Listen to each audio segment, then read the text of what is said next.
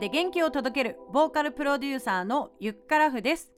この番組は聞くだけで心と体がつながり歌唱力アップのヒントが得られ歌うことがどんどん楽しくなる魔法のポッドキャストです。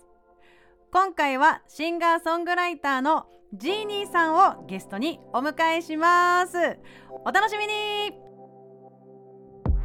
はいということで、えー、昨日ですね、えー、私のインスタグラムライブでコラボ配信してくれましたシンガーソングライターのジーニーちゃんに遊びに来ていただいています。ジーニーちゃんウェルカム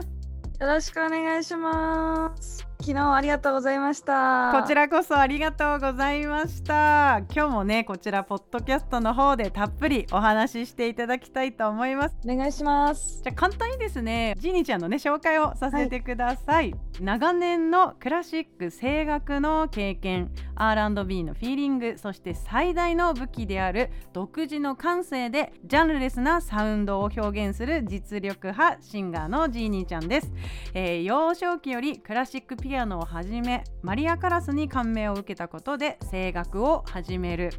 15歳の頃に R&B ポップスジャズにも傾倒しマライア・キャリーレディー・ガガなどに影響を受けシンガーとしての活動を始める。現在は自身の感性を生かし R&B やジャズエレクトロなどを根底に感じられつつも近未来や宇宙を感じる新しいポップミュージックを目指す、えー、そして歌い手としてはもちろん作詞作曲トラックメイクまでもこなすマルチプレイヤーです、えー、また音楽にとどまらず。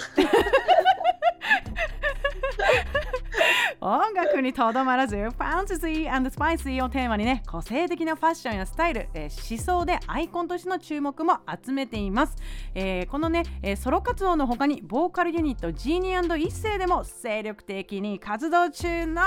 それがジーニーちゃんでございます。えー、もう本当すいませんでした。なんで謝ってんの？まあ今ね簡単にプロフィールの方をお話しさせていただいたんですけれどもそもそもこういったジーニーというお名前で始めたきっかけっていうのはどういったところからだったんですか？前にまた別の名義で活動はしてたんですけど、心機一転するタイミングがありまして、うんうん。まあ、何かちょっとキャッチーかつ、はい、えーと、ユニセックスな印象のワードっていうのを結構探してたんですね。うん、基本的にボーダーレスなアイコンになりたいっていうのが私のアーティストとしての点だったのでジェンダーレスだしボーダーレスでなんかちょっとちょっと人間離れしてるような名前を探していてあとはディズニーがすごく好きなのでなんかディズニーのキャラクターの名前とかをこういろいろ漁ってた時になんか結構七色の何でもなりたいものになれるような人の願いも叶えられるようなみたいな存在のアラジンのあのジーニーがすごく好きでこれ名前にしちゃおうかなと思ってスペルだけ変えて名前にしたって感じですね。パクリです。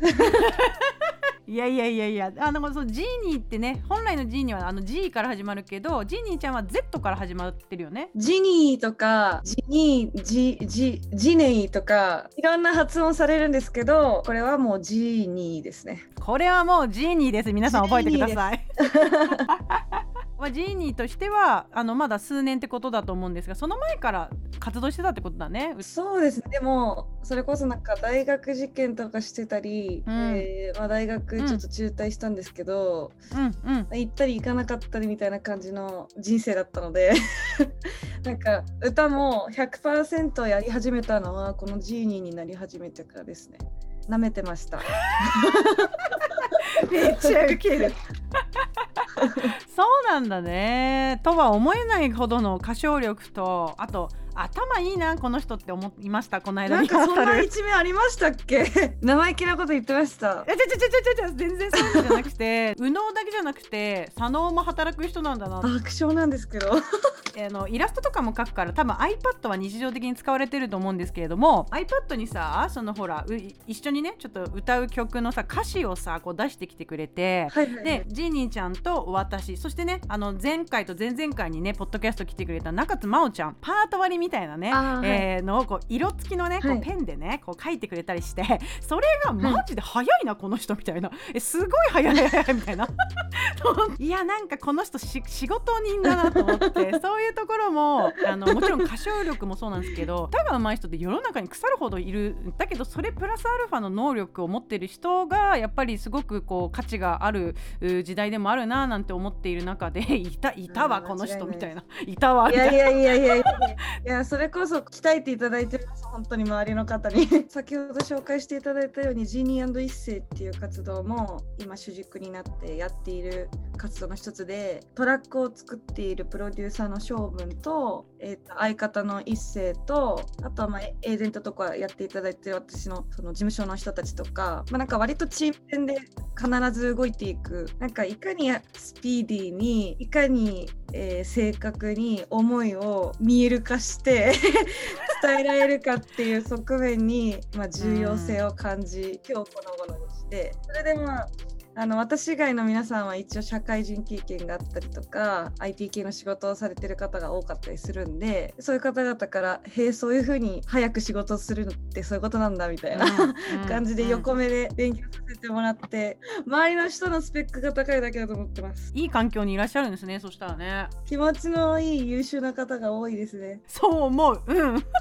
なんかねこうねあのそういうの重要だなと思っている中でなんか久々にそういう若い人材に会ったから本当興奮したのよ。いやいやいやいやはい。いやありがたいです。あとさやっぱこのプロフィールをさこう拝見した時にさ、はい、やっぱりこうクラシックピアノそして声楽始めたりとか、はい、中学生の時とかにも R&B とかポップスとかジャズとか、でマライアレディー・ガガとかに影響を受けてるっていうのを見た時にあの多分私ジーニーちゃんよりは年が上だと思うんですけど私も同じなんですよ。クラシックピアノ始めてそうなんですでピアノの ピアノ長く流してたんだけど、すっげえピアノが嫌いだったの。なぜならなんかこうやっぱクラシックって譜面通りに弾かなきゃいけないから、規則性みたいなところは昔からなんか苦手だったみたいなので、はい、そのことをピアノの先生にちょっと打ち明けたらピアノの先生はあの一応声楽科出身の方だったんですよ実は。そうそれでそしたらなんかわし歌の方がやりたいわと言ったらあのじゃあ声楽やろうよってなってそう声楽に小56くらいから移行して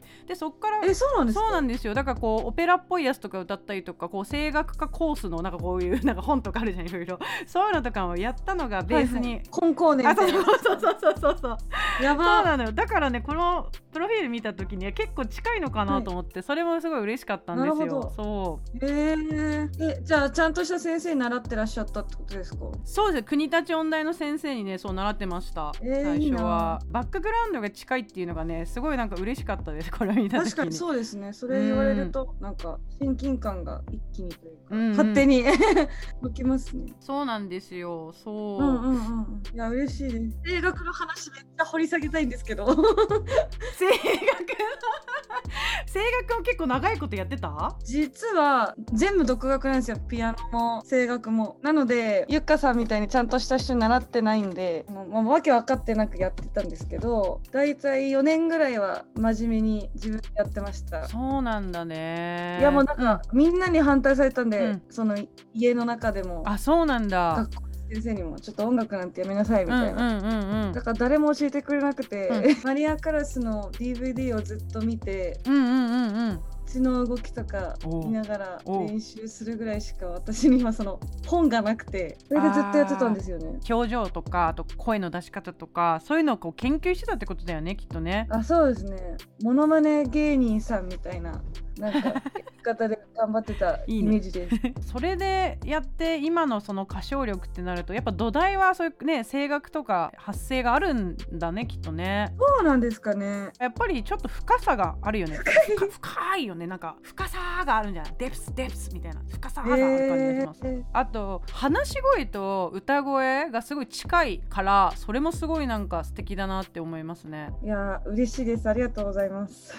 なんだけど、はい、今回のさほら新曲出したじゃないですか。なんていう曲出しました？カフェインというキャフィーンって発音するらしいんですけど英語だとキャフィーン。キャフィーンなんだけどその曲では声の出し方も別のそのなんかキャラクターが超えてくるなと思ってめっちゃ可愛いかっこいいなって思ったったんですよ。あれはそういうのに合わせて作った感じなんですか？インスタのストーリーに和訳みたいなメモ書き程度のものを載せさせてもらったんですけど、うん、実は女性同士の恋愛の話を書いていてで、えーと、すごく好きなんだけどもうその子にとらわれて身動き取れないぐらい、うん、もう大好きなんだけど片思いなんですよ。でなんかその女性同士であろうと男女間であろうとなんか女の子がもうどうしようもなく没頭するぐらいなんか恋愛をしてる時って、どうしても乙女な感じになるというかこうちょっとふわふわしてて。うん。浮ついていて、うん、地に足のついてないような歌声みたいなそんな感じになるだろうなっていうか、うん、私はそうなので、なんかそれをまず表現したくてフェイクとか難しいことというよりはそのまま自然体で出す声みたいなところを重要視してメロディーラインとかもすごく簡単にっていう意図のもと作りました。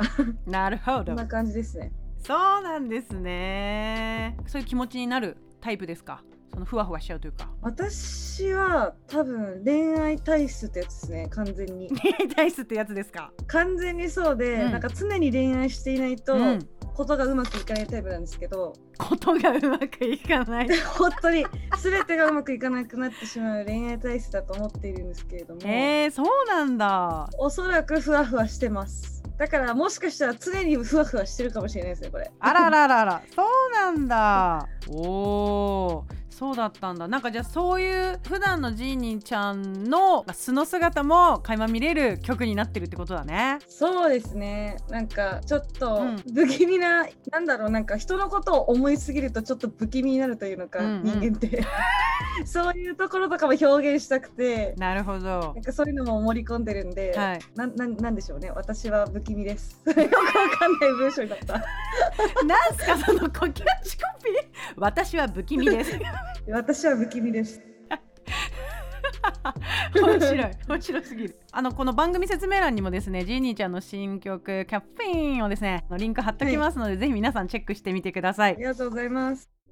ということで83回目の配信いかがでしたでしょうか？次回もジーニーちゃんに来ていただきます。歌の表現力歌唱力を上げるために意識していることなどお伺いしましたので番組のサブスクリプション登録をして楽しみに待っていてください、えー、さて昨日毎月第3土曜日に行われているオンラインのカラオケ大会リモカラパーティーフィーチャリングゆか盛り上がりましたね。2022年1月からは夜の部のみになります、えー、ただしですね参加人数が8人から10名に増枠されました、えー、興味ある方はお早めにお申し込みの方をおすすめします。すでにね2名お申し込みがあるので残り8名です。詳細は番組説明欄の URL からチェックしてください。そして今週木曜日ジーニーちゃんも出演する私の新曲 So Good のリリースパーティーです。リアルそしてオンライン同時開催になります。マイルチケット絶賛発売中ですので番組説明欄の URL からチェックしてぜひ遊びに来てください。ということで今回はこの辺で。ゆっくらふでした。